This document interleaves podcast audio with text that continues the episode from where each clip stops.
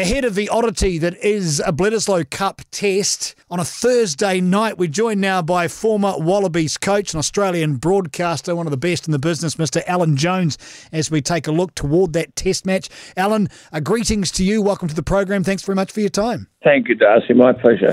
So, Dave Rennie, is he still the right man for the job? Is he still the right man to, to coach the Wallabies? No. Do you want to expand on Would that for us?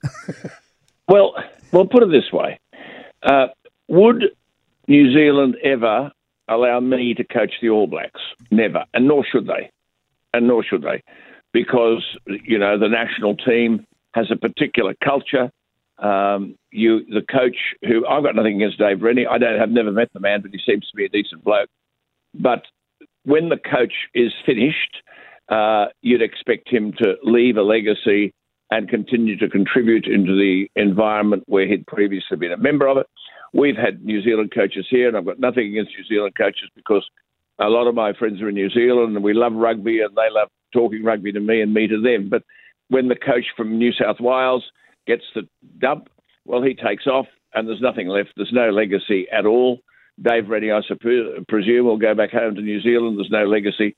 And to understand what we're doing, I mean, how does how does a New Zealander seriously? How does a New Zealand go into an Australian dressing room and say, "Go out there and belt up those All Blacks"? I mean, it it, it defies imagination that that can be authentically and enthusiastically done. What if you were offered the All Black job back in your heyday, though, Alan? Would you take it based on that same premise? Well, the thing is, it's a hypothetical, Darcy, because they would never, ever have offered it to me, even though, you know, in the pubs of New Zealand and everything, I could walk in and they'd all be always be friendly, congratulatory, and supportive. But that's quite separate from expecting New Zealand rugby to ask Alan Jones to coach the All Blacks. It would never, ever happen. So it's a high, and, and thank God it wouldn't happen. Mind you, I'm not sure, I'll get into trouble if I say this, will I? I'm not sure that Ian Foster's the man to be coaching the All Blacks at the moment. I don't understand why, why Robertson is on the outer. I don't understand that, but they seem to have brought Schmidt back into the regime now, and they're just, just coming off a very big win. So I don't know. But they haven't been playing like the All Blacks, but that's a separate point as to whether or not you've got the right New Zealander in charge. And many would say you most probably haven't.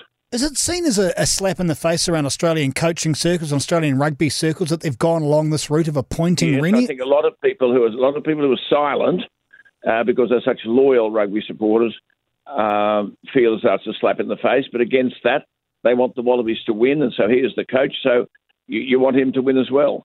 You mentioned Ian Foster and his uh, position and where he sits. How do you see his progression and what he's had to deal with over the time? There's been a lot of excuses made around the lack of success he's had. Is any of that justified in your eyes, Alan?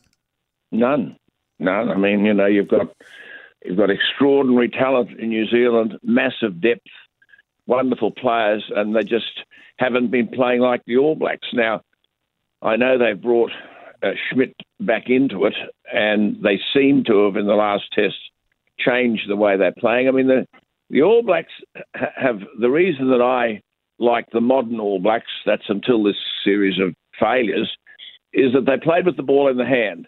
Now, our great mistake here is that we're playing the ball on the ground, and you can't you can't win Test matches by two things: playing the ball on the ground and then or roofing the ball away. The ball's the bank, and we're now constantly under Rennie have been kicking the ball away. But this notion of pick and drive has destroyed the game.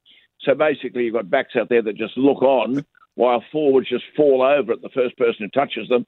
And for the mothers watching, they see this thing and they think, "My God, is this?" But they're wanting my boy to play. I'll play something else.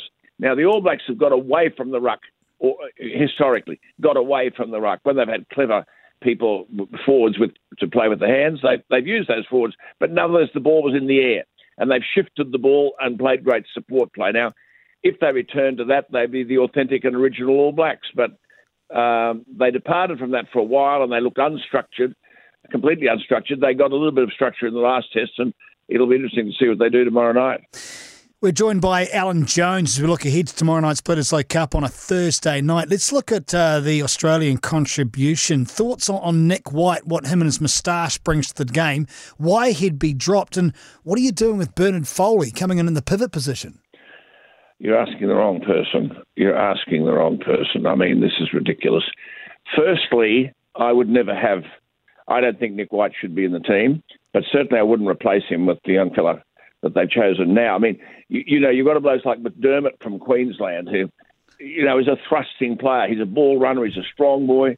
Um, he, he shifts from the forwards, which you should do, to give it to the backs.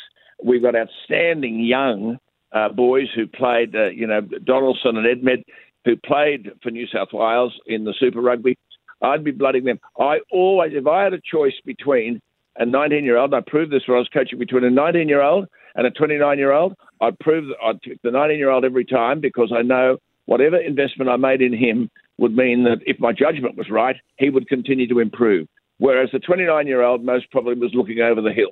Now, to bring Bernard Foley, he may win the test, he may score 30 points, I couldn't care less. I wouldn't be picking Bernard Foley. I mean, God, he hasn't even seen the Australian team, he's been somewhere else. But that's beside the point. He's had his day. Now, we don't know. Young blokes will never, ever let you. If your judgment's right, you've got to pick the right one, of course. I think Donaldson would do an excellent job. Um, and I think that uh, the young fellow Edmed would do an excellent job. Now, Edmed may not be available because they've got these concussion rules and so on, but Donaldson I would have picked, and I would have put McDermott at the base of the scrum. You see, the problem here is, uh, which, which I'm, I hate being critical of Rennie because he's coaching our side, but it's never the same team going on the paddock. Now, as you know, rugby above all else is combinations. And that's what it is. You've got to build those combinations. You've got to build those understanding. The people in the grandstand don't understand, but to, to win successfully, there's got to be a lot of talk on the paddock. You've got to know the voice of the people around you, and the support players have got to be heard. Now, you can't. Uh, Bernard Foley's coming into a side where some of the people there don't even know him, and how do they respond to him on, on the paddock? It's it's a mystery to me, a mystery. Alan, let's talk about those combinations because in Ian Foster, even though you don't believe he's doing the best job, at least he's now consistently picking guys in the same position. So very important, building that continuity very, up. Very important, and that may well contribute to the re-emergence of the All Blacks. It's very, very important, all of that, and and I, you know, the All Blacks are the All Blacks. I expect them to eventually come back and deliver high quality football, but I think he'll need a bit of assistance, and he might have it. What about a Thursday night game of football? What does that say about the state of rugby? Ridiculous. What means it means we're second class citizens. It's absolutely ridiculous. And as it turns out, of course, now uh, the MCG is empty on Saturday night because the Storm have been run out of the league, and so the, the game's not being played. The AFL's being played on the Friday night. It's absurd. It really is absurd. Oh, there'd be a lot of people who wouldn't know it was on on Thursday night. Apparently, it's sold out. I mean, is this just pragmatism from Australian rugby, or is it indeed just fear? Are they just frightened well, and they couldn't hoping. go? You turn up and keep hoping. Let's go along and see. It's like a museum piece, isn't it? Let's go along and have a look and hope that somehow or other, after all these successive years of losing Bledisloe Cups, we might be able to turn it around. But you know, our, our rugby followers are very loyal. But I'll tell you what, the grassroots uh, are being completely ignored here, and so while the ground, the game is sold out in the wider world of rugby, you know, the clubs, the district football, they feel as though they're being abandoned and ignored. And the game is in some trouble. You've only got to pick up the paper to see what coverage we occupy or, or listen to the news, and there's not a lot. Alan Jones joining the program, former Australian coach, top um, Australian broadcaster as well. Alan, great pleasure to have you on. There's been a story come out today in the Sydney Morning Herald uh, talking about the unfair advantage that the haka brings. This story comes up pretty much uh, every year. Where do you stand on how they present? Because if people think their up heart rates is giving them an unfair advantage to start the game, they haven't seen the way the All Blacks have started in the last year because they've been terrible oh, this is ridiculous. Nothing wrong with a haka. I don't know where this stuff comes from. Uh, that that stuff I just chuck in the bin. Wrap up the fish and chips. It's, I mean, it's traditional. It's historic. Uh, I'm always fascinated about how long the tongues are of some of these All Black players. I mean, they virtually go right down over their chin. No, the haka is part of the whole the uh, the All Blacks history, and I think it's fantastic. And if, if you're in a team opposing New Zealand and you're intimidated by the haka, then you actually shouldn't be on the paddock. Does that front foot aggression start with the Wallabies when they face up to the haka, Alan? Oh, look, I used to just say to my team, look, listen, go make sure you don't get cold. Uh, you know, that's the issue when you're standing around waiting for the haka. That's all that bothered me. So I said, when it's all over, make sure you sort of warm up again and just get into it. We never even thought of it. That's part of playing the All Blacks. You got the haka. Forget about it. It's enjoyable part of their history, part of their tradition. Uh, forget it. Doesn't distract them, does it, Alan, when they're out there in the park putting all that energy into it? Yeah, well, that's that's always fascinated me. I mean, I think God, they, they must be spent before they begin. they obviously aren't. They're very talented. I always think of the the, the Barrett, uh, the Barrett mum and dad Barretts. They must be so proud to think that at times they've got three of their boys on the paddock. That's amazing. What about a result tomorrow? Are you willing to throw one out for us, Alan? Oh dear.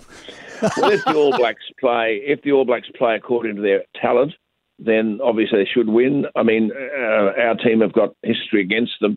They are unsuccessful, but they're so unpredictable. We're likely to go out there and play like world champions. But it just strikes me that every time we go on, it's a different team, and we lack that sense of team.